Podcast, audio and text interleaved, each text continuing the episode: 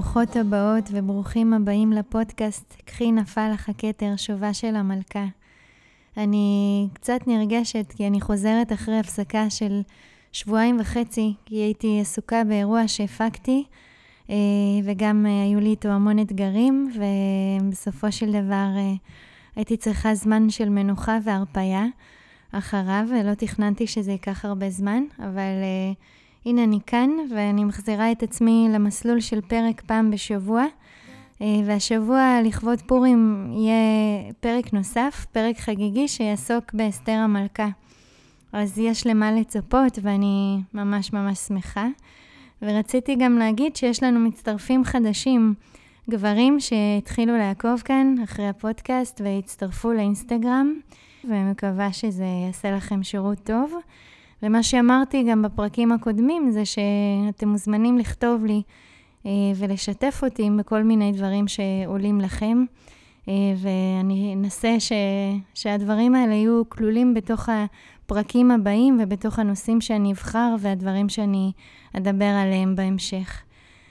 בפרק הקודם התחלתי לדבר על אה, נושא של טראומה ועבודה בתוך המחשכים, ושיתפתי שהחוויות שמשאירות חותם על הנשמה שלנו, חותם שלילי, הן נקראות טראומה.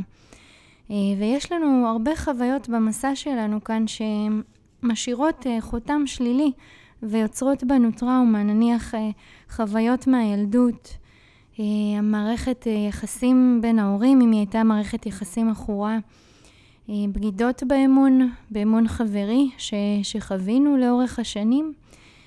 זה יכול להיות גם התמודדות עם אובדן או מחלה. וגם בחירה להיות בתוך מערכות יחסים שהן היו לנו לא טובות ורעילות, הן גם יוצרות טראומה.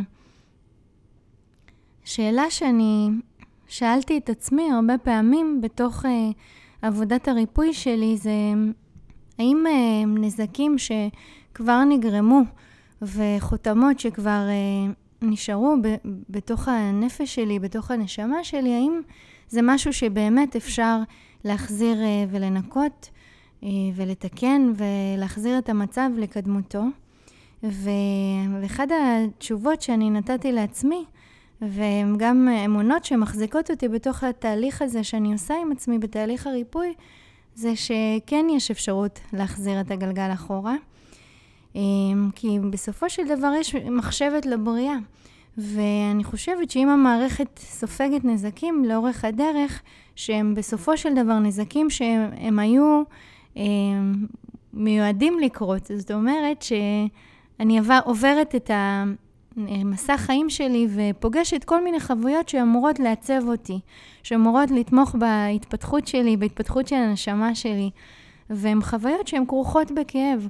אז אם זה חלק ממחשבת הבריאה, אני בטוחה שיש גם פילטרים ויש גם דרך אה, לנקות אה, תוך כדי גם את כל החותמות השליליות שהצטברו, הצטברו לי במסע, במסע ההתפתחות שלי כאן.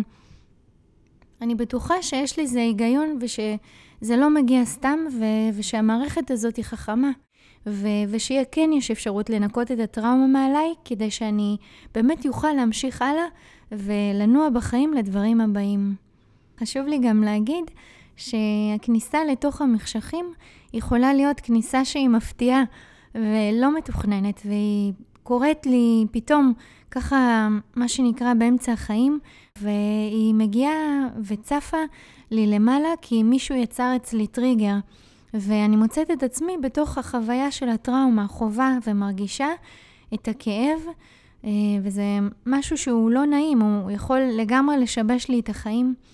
אבל מצאתי שעבודה בתוך המחשכים היא עבודת ריפוי שלמרות שהיא לא נעימה בכלל, אני מוכנה לה.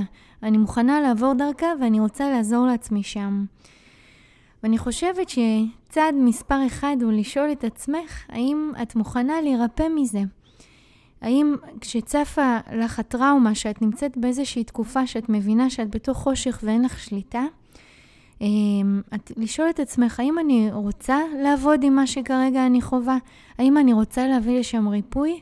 כי לפעמים הכאב גר שם כל כך הרבה זמן שהוא הופך להיות חלק מהאישיות שלך. ותשאלי את עצמך בכנות, האם את רוצה להירפא מזה? אולי תגלי שאין לך רצון, או שאין לך צורך להירפא, כי את למדת לחיות עם זה, וככה זה, אה, וזה חלק מנורמת החיים, ואת מרגישה שמה בנוח. הטראומה היא בסופו של דבר, היא רושם מחוויה לא נעימה שקרתה בעבר, והיא לא מי שאת. וההחלטה הראשונה שלך בתוך המחשכים, כשאת מוכנה ונכונה לעבוד עם, עם ריפוי עצמי, זה להבין שיש לך רצון לרפא את הטראומה, כמו שמרפאים פצע פיזי, ואת מתייחסת למקום הזה, למקום שדורש ריפוי, ואת הזמן שדרוש להחלמה. הדבר השני שאני רוצה להציע לך, לשאול את עצמך גם בתוך תהליך הריפוי, האם את מוכנה לאמץ כרגע מערכות יחסים שהן בטוחות לך? ברגע שאת מבינה שכרגע את בתקופה של ריפוי הלב שלך אה, וריפוי הטראומות, את צריכה להיות עם אנשים שיש לך איתם ביטחון.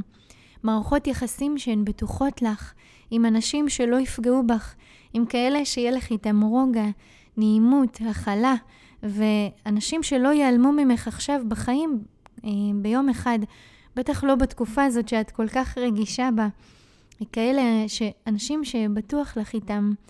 ואת צריכה בצורה מכוונת לבקש ולמצוא אנשים שהם בטוחים, אנשים שאין להם אג'נדה, שהם לא מחפשים לקחת ממך שום דבר, שיש לך איתם קשר שלא מציבים לך שום אולטימטום בקשר הזה, והם הוכחו כאנשים שאת יכולה לסמוך עליהם. איך את יודעת שהם אנשים שהם בטוחים? כשבקרבתם את מרגישה נינוחה. הם משרים עלייך אה, ביטחון, משרים עלייך מנוחה. הם לא רוצים ממך כלום, הם לא מנסים לשנות אותך, מקבלים אותך כמו שאת, ורוצים לתת לך הרבה אהבה והרבה תמיכה והרבה חום, ועושים את זה באמת מתוך חיבור אמיתי אלייך ומתוך מקום של אמפתיה. לא תמיד יש הרבה אנשים כאלה, ולפעמים כל מה שאת צריכה זה רק אחד כזה בחיים שלך, או אחת אה, שיש לך איתה נוכחות בטוחה. צעד נוסף בתוך המחשכים, שאת כבר בוחרת בריפוי, זה האם את מוכנה לוותר על האשמה. כי כשאת עברת דברים קשים בחיים, או שעברת איזה שהם חוויות, שהטראומה כרגע מציפה לך אותם, את uh, רוצה לבחור לא להאשים את עצמך ולא להתבייש בשום דבר שקרה לך. לפעמים הקושי לשחרר טראומה הוא בגלל האשמה שאת החזקת uh, בתוך עצמך כל כך הרבה. אז שחררי, ויש לי משפט שכתבתי לעצמי פעם, מה שקרה, קרה, והוא כבר עבר, יקרה. פגעת, נפגעת. את צריכה לשחרר את האשמה, את מה שאת עשית ואת מה שעשו לך, גם על זה יש לנו אשמה. לבקש סליחה שאת עשית את הפגיעה, וגם לבקש סליחה שקרה לך מה שקרה, שמישהו פגע בך. צעד שהוא מאוד חשוב בתהליך, שאת בוחרת בצורה יזומה לשחרר אה, את המטען הכואב ממך, דרך זה שאת משחררת קודם כל את האשמה, את האשמה ממך ואת האשמה גם ממי שפגע בך. ותתעודדי, תתפללי, תבקשי בלב שלך את היכולת לנקות ממך את האשמה ולקחת את השליטה על מה שיקרה מהיום והלאה. למעשה השליטה חוזרת לידיים שלך כצעד ראשון רק בזה שאת מחליטה שאת לא מאשימה את עצמך יותר על שום דבר שקרה לך וכבר חלף. יש משפט שהוא בא דווקא מהחוכמה של אה, ימימה, שעזר לי מאוד לנקות את האשמה הגדולה שהייתה לי על אה, מה שאני הרגשתי שהיה עוול בקשר של ההורים שלי איתי. והוא הולך ככה, ידעו מה שידעו, עשו מה שעשו, אם היו יודעים אחרת, היו עושים אחרת. אני לקחתי את המשפט הזה לתוך עצמי ואמרתי, ידעתי מה שידעתי, עשיתי מה שעשיתי. אם הייתי יודעת אחרת, הייתי עושה אחרת. שבי ותפקי את זה החוצה כמה שצריך. והבכי הוא מנקה, המלח הוא שוטף את הפנים, והכאב שיעלה, כמה שיהיה קשה היום, אחר כך יהיה קל. כי כשאת תהיי שטופה מתוך האשמה ומתוך האשמה, את תוכלי לעשות תהליך אמיתי לעבר ריפוי, ריפוי הלב שלך. כשאת מרגישה שהלב שלך מתרפא ממשהו שקרה לך, ואת מרגישה שאת קצת יותר התחזקת, את יכולה לשאול את עצמך בעדינות, מה החלק שלי כאן? אם מישהו פגע בך, אם מישהו יצר פגיעה בחיים שלך, אולי את זו שפתחת לו את הדלת להיכנס. ואם גילית שאת נתת לו להיכנס, תשאלי, למה נתתי לו להיכנס? למה עשיתי את זה? השאלה הזאת, המטרה שלה היא להביא אותך להבנה למה את נמשכת. אה, ולמה את בעצם מושכת אנשים להיכנס לתוך המרחב שלך ולפגוע בך שם. תעשי איתך שיחה רצינית ותבדקי מה משך אותי להיכנס לתוך הקשר עם, עם האדם הספציפי הזה. השאלות האלה הן גם מפתח לשינוי. כי כשאני מודעת לדפוסים, אז יש לי אפשרות לבלום אותם בזמן, לפני שאני ממשיכה לגרום לעצמי עוד נזקים עם אנשים שלא עושים לי טוב.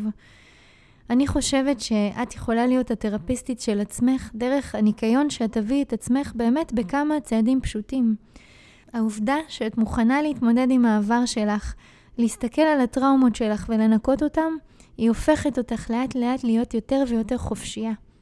כשאת מוכנה לחיות בשקיפות עם הדברים, את נוגעת בחירות ואת במקום מאוד מאוד חופשי עם עצמך. אנחנו נמשיך בפרקים הבאים ואני מזמינה את כל מי שהקשיב לפודקאסט לעקוב אחריו בפולו ולקבל עדכון כל פעם שעולה פרק חדש. אז תודה על ההקשבה.